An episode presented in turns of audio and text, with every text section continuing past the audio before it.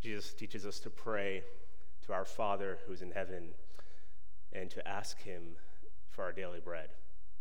So let's go as a church and pray and present our needs to God right now. Pray with me if you would. Almighty God, Heavenly Father, we, we come before you bringing our needs. As a church, we pray, uh, give us this day our daily bread. Father, we pray for those in our surrounding community today, Father, who do not have enough. Father, as we go about our lives, we pray that you would give us compassion to see them and to help even the least of them. Father, we pray for those in our church who are struggling to make ends meet. Father, we pray that you would provide for them today. We pray that you would train their dependence to be fixed on your ability. Father, we pray that the members of our church would be honest to share their needs with others, to express the needs they have, and that our church would care well for one another. And in doing so, that we would depend on you together. Father, we ask that you would provide for the needs of our church. We ask that you provide for our financial needs, that, that our members would give generously, and that we would invest eternally. Father, provide, we pray. And even as we pray that, oh God, we remember that man does not live on bread alone, but on every word that comes out of the mouth of God. And so we pray, oh God, that we would grow as we depend on your word. Father, we pray for the Wednesday evening discipling class. As many of us get together and think carefully about how to invest spiritually in one another's lives, Father, we pray that we would mature as a church. Father, may it be a normal thing for our members to be pursuing one another, to be praying together, to be reading scripture together, to be, to be reading good books together, to be helping one another grow in Christ. Father, may be a strange thing in our church that a member of our church would not actively invest themselves in others. Father, we know this is what your word calls us as Christians to do. I pray that you'd help us to be more faithful. Father, we pray also for other churches, not just our own. This morning, we think of Sheridan Hills Baptist Church. We're so thankful for them just down the road from us. Father, we pray for Pastor Andrew Coleman as he preaches this morning from Matthew 7. Father, we pray that the church members at Sheridan Hills would build their houses on the rock of Christ. We pray that that church would grow in depth and in breadth through the bread of your word. Father, we now, as a body, we, we come before you as the crowds came to Christ, and, and we know that your words are unlike anything else. And so we pray, teach us. Guide us. Teach us according to your word. Father, guide my words that they may be tethered to your word. Work in us, oh God, work in us in this room. Mature our church, we pray. Mature us. Open our eyes to see your glory even now in this service, we pray. And we pray this in the name of Jesus Christ. Amen. Well, how watching how a leader leads seems to capture most people's attention. Whether he's loved or hated, Donald Trump always makes headlines because people want to see what he's saying, how he's leading. Uh, or it's, it's not coincidental that Elon Musk, the richest person in the world, entrepreneur, CEO of several companies, is also the most followed person on Twitter. People are eager to hear what he has to say. Right behind him, President Barack Obama. Uh, interestingly, when Obama published his memoir a couple of years ago of his time in the White House, it, it quickly became a, a New York Times bestseller. People wanted to see how he led, what went on behind the doors of the White House. People were willing to buy and read the memoir, despite it being 768 pages long. But this isn't anything new. Uh, Teddy Roosevelt was one of the most popular presidents we've had. Uh, his autobiography was also quickly followed, along with his 47 other books that he wrote. You can check him out for yourself on Amazon. The complete works of Theodore Roosevelt available to order with all 4,545 pages. People wanted to hear from him. There's something about the place of authority that makes us want to observe how a leader leads. How does a leader use their authority? Well, it tells us something about who they are. It tells us about what they value. It tells us about what they want to accomplish. And today's passage, as we return back again this week to the book of Luke, gives us another glimpse similarly into a, a similar theme. How does Jesus Christ go about his ministry? How did Jesus lead? This, this one that we've been seeing over, over recent weeks, the one who has all authority over the storm, over demons, over disease, over death, well, how did he use his authority? We'll see some of this today in the text. If you haven't already, open your Bibles with me to Luke chapter 9. We'll be in verses 1 through 17, what Stephen just read for us. It, eh, by the way, if you'd like to read in in advance, there is this sermon card that we just have in the back. You're able to grab one of these, just read the passage in advance of the Sunday sermon, or maybe afterwards, reviewing it with someone else. It'll help you get more out of our times together if you're looking at the same passage I'm looking at all week, and then all I'm trying to do is tell you what this next passage in Luke is saying and apply it to our lives. So feel free to grab one of those. Today, I'm, I'm merely going to walk through this passage, explain what it means.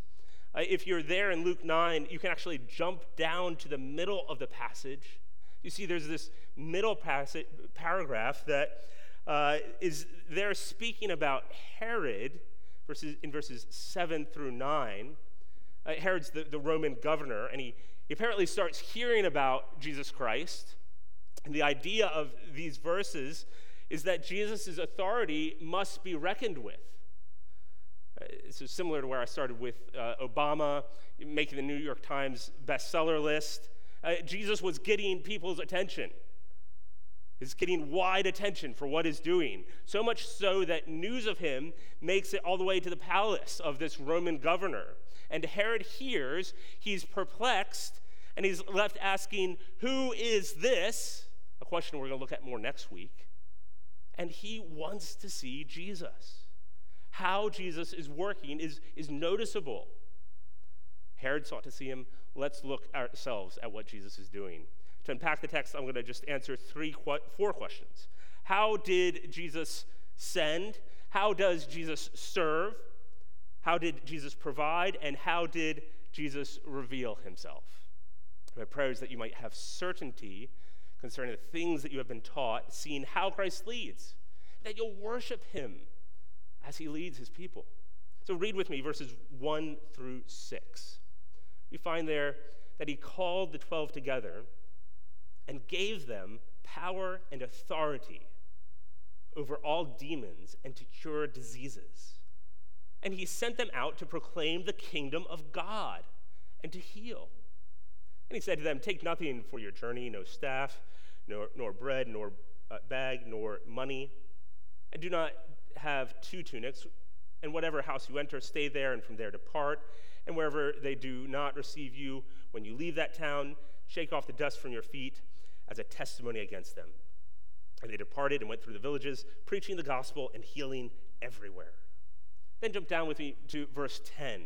We see there, on their return, the apostles told him all that they had done.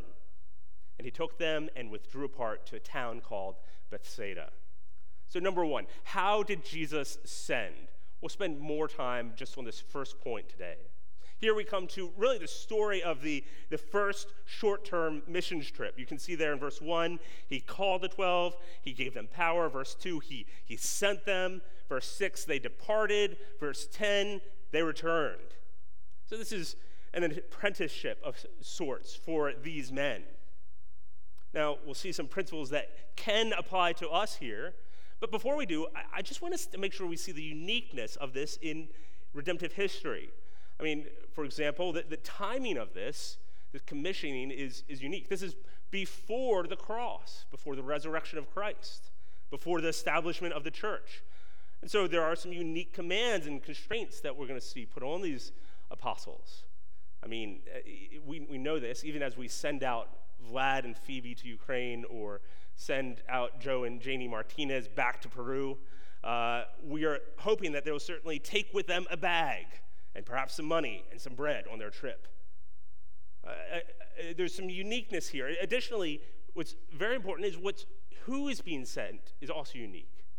Notice in verse 1, the 12 in verse 1 are then in verse 10 clarified to be the apostles in verse 10. Many of the many disciples followed Jesus Christ. The 12 were those who were especially set apart by Christ. Uh, Ephesians 2 12, 20 tells us about these apostles being the ones whom the church was first established upon, the, the foundation of the house of God. And so you could also jot down Acts 1 20 and 25, and that's where we learn that this apostleship was actually an office uh, of those who bore firsthand witness to Christ. They saw his resurrection. Now, I'm just, I'm just saying all this to just help us read our Bibles well. You see, clearly in this passage, we're not primarily first seeing a command for the specifics of how we are to go out. This is firstly about how Christ sent these first 12 apostles. But I think we do see some underlying principles. Let me highlight just one. How did Jesus send? Jesus sent with a call to dependency. Jesus sent with a call to dependency. This seems to be all over this first paragraph. Notice there in the first verse, verse 1, he gave them power and authority. If there's anything that we've learned about Jesus over the last several weeks, it's that Jesus has all power and authority over the storm and the demons and disease and death. It's Him that has authority. And here, He gives it away to these 12 apostles. And so, if you can just imagine in the United States, we have the State Department. And our State Department sends ambassadors to foreign countries to speak on behalf of our state. And those ambassadors have what we call plenipotentiary power, which simply means that they have full power to take action on behalf of the government that they're sent from. That's why the role of an ambassador is so important in our world. Well, similarly, here, Jesus gives his authority to these first apostles in this special way and their, their authority, their, their, their power to work, it, comes only as they represent Jesus Christ. Uh, similarly, I just can't help but think of our Great Commission, beloved. Think of the authority that Jesus used to send us to go make disciples, to baptize, and to teach. Matthew 28, 19 through 20. Well, what are these apostles doing? Notably, they're healing and casting out demons. They're doing the same miracles that Jesus has been doing. Now, eh, honestly, I believe that this is a pattern we see in Scripture, especially when the gospel breaks into a new area. We see the, an increase of these miraculous signs. So, so we see it here, we see it in, in Pentecost, we see it on Paul's first missionary journey as the gospel breaks into Cyprus and Iconium and Lystra. Uh, and it's, it's beautiful. It's God miraculously working to establish the credibility of the gospel message as it goes into a new area. I'm not, I'm not saying that these miracles don't happen today. I'm merely saying that we see it especially at these points in redemptive history. Notice they're not just healing, though, they were also, like Jesus, preaching the kingdom of God verse 2.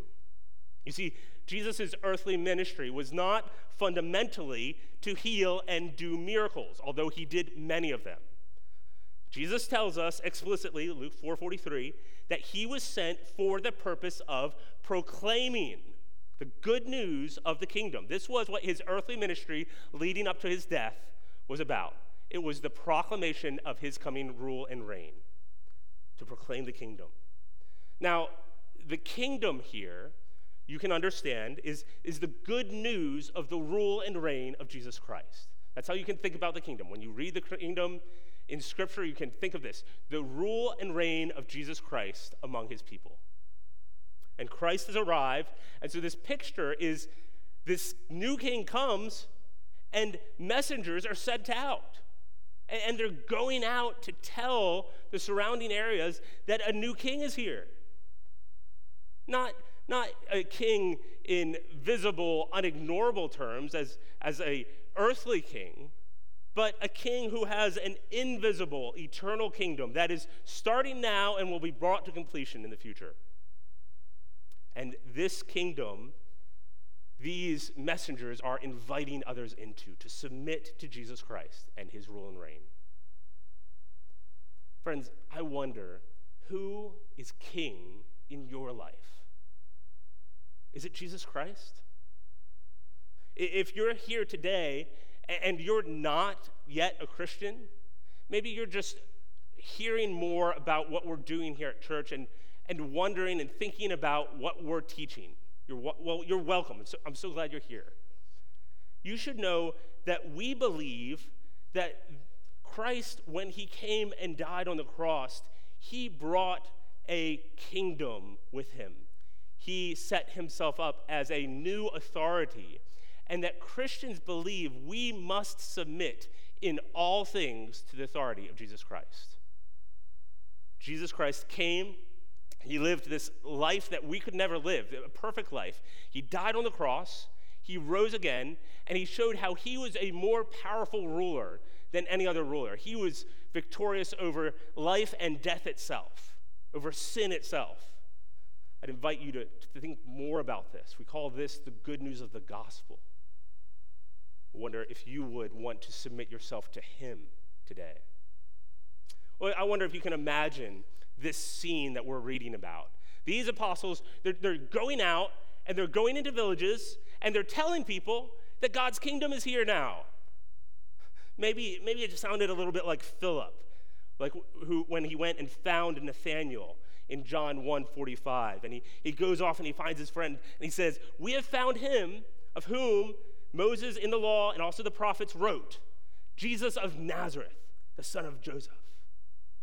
You see, these apostles, they could attest to, they could speak to Jesus' good authority. They could say, He's, he's a good master. He, it would be good for you to come follow him and put yourself under him. And then, can you just imagine it? When people questioned this message that they're, they're saying, these messengers could start offering to heal the diseases of the village or meet a, a, a demon possessed person and cast out the demon in this same authority. And verse 6 tells us they did this everywhere. Friends, we have a, a similar beautiful task. We are to tell others of the goodness of our new master. We, we're to go out and, and invite others into our, his kingdom, into the kingdom of the lordship of Jesus Christ in our lives. Now, these disciples, they were called to preach, and while they healed and cast out demons, for us, we've seen Christ be risen. And that is now central to how this kingdom unfolds, rehearsing what Christ has done on the cross, rising again. And we're to also give credibility to this kingdom. I think the New Testament teaches that the credibility that we are primarily to look towards is the credibility of the local church. I, I, think this is the point of Ephesians 2 and 3, that the purpose of the church is to it's to act like a ring. If you can imagine a ring with a diamond on it. And, and the prongs on the ring hold firm the diamond and they display it for the world to see. Imagine that diamond is the gospel message, the, the beautiful message of what Christ has done. Well, the church acts like the prongs that are holding fast the gospel and displaying the gospel in its community to the watching world. Church, your community, your relationship with one another as we together live as the body of Christ, it is to be a compelling community. It is to offer credibility that this kingdom works, that the message is good, and that it changes us and it creates this, this new people. And we do this as we live with each other. Let's return to the passage. Just briefly look through verses 3 and 4 with me. Verse 3, we see this call to dependency in, in what the disciples are, the apostles are to take for this assignment. They're, they're to travel light, they're not to take much with them. They're, they're not to be like the philosophers of their day, the, the traveling peddlers who would take a bag and, and collect money for their own good.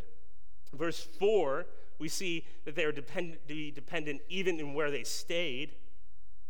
They were to trust in the hospitality and, of those who were wanting to hear about Christ, about the Messiah.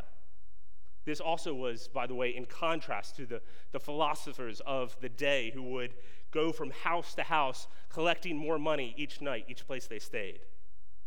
And then down in verse 5, even in their rejection, they were to point back to Christ. Verse 5 says, Whatever, wherever they do not receive you, when you leave that town, shake off the dust from your feet as a testimony against them. So when people rejected this message of Christ's rule, they were to move on. They were to shake off the dust off their feet. Interestingly, the background of this was probably Israelites who were returning from a pagan land. They were known to when they when they crossed the border into Israel, they would actually shake off the dust of the pagan land behind them, to, to not bring it with them into the land of God's people, into Israel. They were to, to leave that behind. And so, here in a similar way, when the people uh, reject this coming of Christ, the disciples were to leave them behind. To reject Christ was serious business. Church, this is how it has always been. If you reject Jesus Christ and his lordship in your life, this is serious business. Not listening to, to Christ and his message is a bit like it's like giving God the cold shoulder. I mean, you can just imagine uh, meeting a, a president and just imagine refusing to give him a handshake. Or perhaps you travel to London and for some odd reason you meet King Charles. And instead of greeting him, you, you turn your back on him. You, you reject acknowledging his authority. Well, much worse, my friends, to not listen to the news of God's coming reign. It's, it's so much worse. It's, it's like putting your fingers in your ears when God is talking. We are called to accept Christ's lordship in our lives, his rule and reign. Are you doing that today? Well, the apostles returned down in verse 10. They told all that they had done. Interestingly, the, the report Luke shares is short. The emphasis seems to be less on what they accomplished and more of who they were sent by and how they were sent by Christ. And let me move on to a second point here. Number two, how did Jesus serve? I'll be brief with this point. Jesus pulls the apostles away, having come back, and he goes off to Bethsaida. Uh, Mark tells us explicitly it's for rest after their work. And, and verse 11 gives us just this fascinating glimpse of Jesus stepping back to rest. And look what happens in verse 11. When the crowds learned it, they followed him. And he welcomed them and spoke to them of the kingdom of God and cure those who have need of healing. The, the, the picture here is that when trying to step away, Jesus doesn't respond to the persistence of the crowd w- with complaining. Jesus here he serves with this untiring love for the people. He, he, he isn't reluctant to care for the crowds. He doesn't mumble something about his boundaries being crossed. He doesn't send the crowds away. No, he welcomes them and does more of the same of what the apostles had been doing healing their needs and, and proclaiming the kingdom. The picture is that Jesus is the better apostle, he's the greater apostle. Is not like those other sent out ones who will get tired eventually. Oh no, Jesus continues ministering and welcoming in the people. Church, let me just encourage you on this point. Pray for your elders as we minister in this church. Pray that, that we, uh, yes, we will wear out. We're not Christ, we're human. Uh, but we want to be pastors who have a, a long patience and a, a deep compassion, even when the day is long. Pray for us to be this way. Oh, but even more, church, remember your chief shepherd. Jesus doesn't wear out like his servants. Jesus doesn't tire of you coming to him. He is eager to hear and meet your needs. And so go to him regularly. Go to him without hesitation. Jesus serves with tireless love. A third question How, does, how did Jesus provide? How did Jesus provide?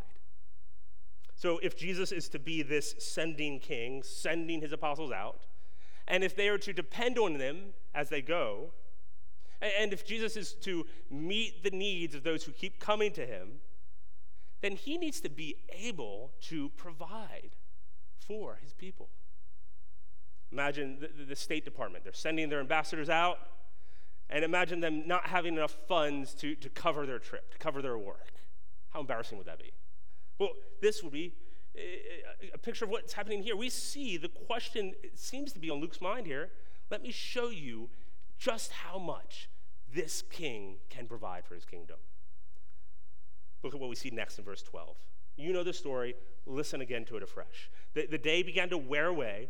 The 12 came and said to him, Send the crowd away to the surrounding villages and countryside and find, to find lodgings and get provisions, for we are here in a desolate place. The disciples wanted to, to send the crowd away.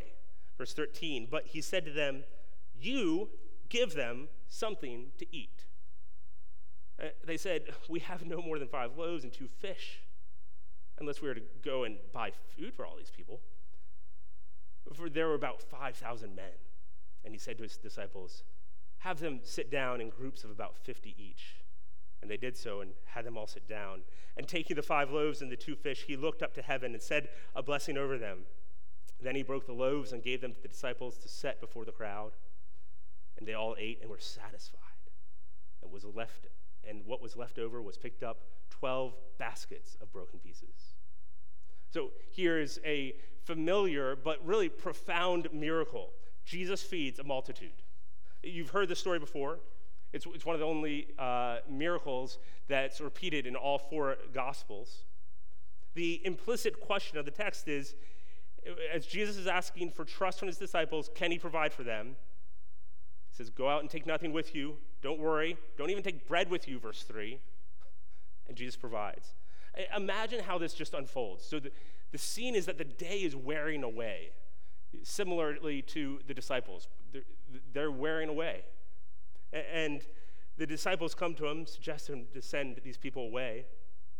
Jesus gives this strange command You give them something to eat. I wonder if you could just imagine what that must have felt like. I mean, there's, there's 5,000 men, plus women and children, standing in front of Jesus and the disciples. And Jesus turns to them and commands his disciples to give something to the crowd to eat. Uh, imagine their response. What do you, what, uh, what do you mean, Lord? I think two things are happening here. Number one, I think he's drawing them out to point out that they are insufficient. I think he's just kind of putting a, a point, a, a, sharp edge on his point to say, You can't do what I'm about to do. Showing them. But there's a second reason I think he says that. And I'm going to come back to that in a minute. So notice first, they do bring their five loaves and two fish. Jesus seats everyone in groups of 50. There's about 5,000 men. And then we see this scene where in the center of them is their Jesus. And there he is lifting up this food and he's looking to heaven and is blessing it. He's showing the disciples dependency firsthand. He's showing them how to look to God to provide. What a, what a parable. What a parable for us. I, I don't know about you, but I so often do what the disciples first did look around to see how I can figure this out. And, and Jesus is saying, no, we start by looking heavenward. We, we ask God for help in provision. So then he breaks the, the loaves. He miraculously, the text doesn't tell us how it happened. Was it as he was breaking it in different baskets? Was it that the, the, they kept taking off a basket and there'd just be more under it? But miraculously, the he gives it to the disciples, and the disciples find it multiplying to feed all 5,000. And, and here is just the, the beautiful irony of, of this story. You see, he had just told these disciples to give the crowd something to eat. And now the disciples are doing what he said. They are giving the crowd something to eat, just with a little help. Augustine rightly prayed, Give us, give what you command, O Lord, and then command whatever you will. God here provides what is needed for the disciples to obey the command. That's the picture we're seeing. You give them something to eat. In order to obey that command, you need me. And God gives it to them. Church, you might not have everything that you want. And you might not have everything you think you need in life. Oh, but I promise you, you will always have what you need to obey God. His commands never come without the provision to obey them. Scripture teaches this clearly to us. He provides for what we need to obey Him. Look to Him in faith. The passage ends in verse 17. The crowds, having eaten, were satisfied. I, I love that word. They're satisfied, they're filled up. It's such a living illustration for how Christ will provide. How there's no, this isn't a halfway miracle. This isn't, eh, they just shared enough of their own things and it worked out. And they were not angry. No, they were satisfied. Their, their stomachs were, were full at this point. And they had 12 basketfuls left over. The 12 apostles had 12 basketfuls left over. It's almost like Jesus is saying here each of you just take an entire basket back with you, so this will be etched in your memory just how much I provide. Jesus provides. We should conclude. Let me end with a final question How did Jesus reveal himself? How did Jesus reveal himself? You see, Luke here is showing us a picture that, that goes beyond mere provision. After all, Luke 1 tells us that this whole book was written so that we can have certainty in the things that we have been taught about Christ. The things, Luke 1 2, that have been fulfilled among us, that have been accomplished among us. And so as we end, notice what's being fulfilled here and worship with me as you do. Uh, look back up in the passage to verse 7 and 8. It, you remember that, that section where Herod was there? He was perplexed. Uh, verse, verse 7, he was perplexed and he was hearing, verse 8, that some said Elijah had appeared, and, and some said that John had been raised from the dead, and others that one of the prophets of old had risen. Now, why would Luke put those details in the middle of this story? What is happening here? Friends, Luke wants us to notice, to see clearly the greatness of who Jesus is revealing himself to be. First of all, Jesus is the greater John the Baptist. Think about it. John had gone off into the wilderness, sent out as a messenger, proclaiming the kingdom with nothing on him, declaring coming judgment of those who would reject the coming king. Does that sound familiar right now? Christ's ministry is so much greater. Jesus now is sending out 12 apostles, proclaiming the kingdom with nothing on them, declaring a coming ju- judgment for those who would reject this coming king. And so, Herod, you've seen this before. Instead of one man preaching, this rabbi is now sending out groups of people going everywhere with this message of the kingdom. Herod also hears that this could be a prophet of old. And here we see that Jesus is the greater prophet of old. I mean, think of perhaps just one great prophet, Moses. Think of how Moses leads a crowd of people out into the wilderness, and they too become hungry. And they too need something to eat. And they too find a miraculous provision of manna that is a satisfying bread to them. And here we see Jesus is doing the same. Here we see that Jesus is a, a greater Moses of sorts.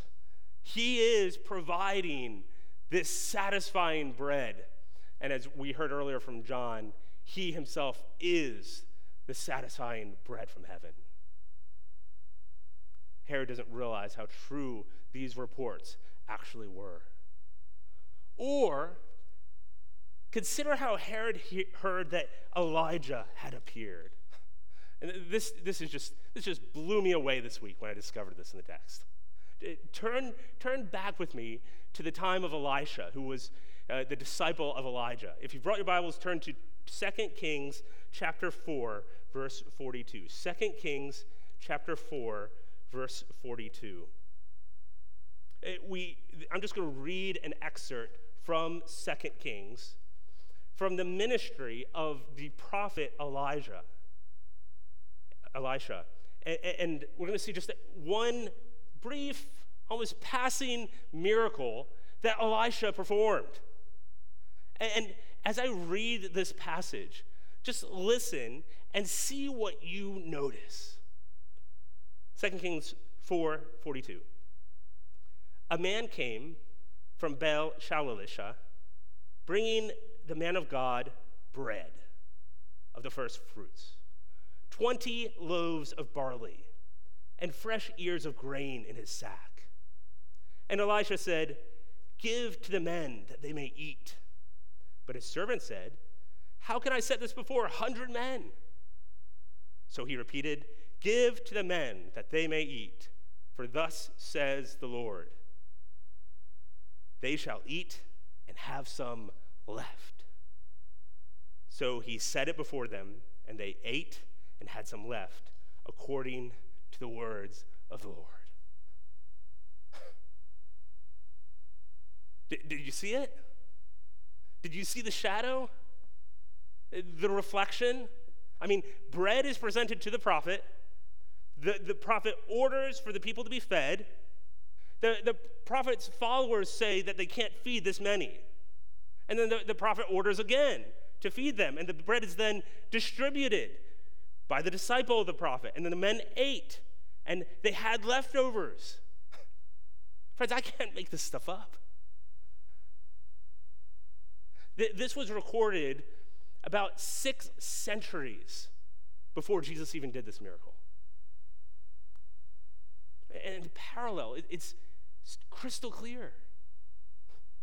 The point, the point of why God would sovereignly arrange history to have this story in history match what he will do through his son with, with such precision. Friends, the point is not just that you will have rock solid, bedrock certainty in God's word. Oh, you should.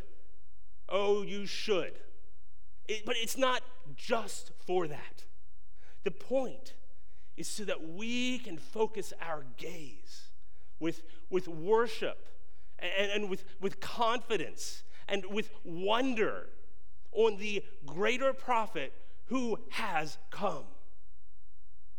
Elisha takes 20 loaves and feeds 100 people.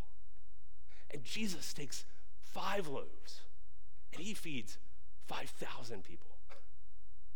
Oh, church, behold this Christ today. See this one. This one who has accomplished all things. This one who all things find their completion in him. This greater prophet of old. See him. See the one that sends us out with his authority. See the one that, that turns heads of earthly kings, leaving them saying, Who is this? See the one that, that tirelessly welcomes us back. See the one that has all ability to provide beyond what we could ask or imagine. See him and worship him today. His kingdom has come. Let's pray. Almighty God, we praise you for the work of Jesus Christ. Father, we praise you for how easily, effortlessly, he provides for his mission and for his people. Father, we praise you for how Christ is the fulfillment of what we have been waiting for. And Father, I pray that you would give us faith to look to Christ this week. May we rest in Christ today. We pray this in the name of Jesus.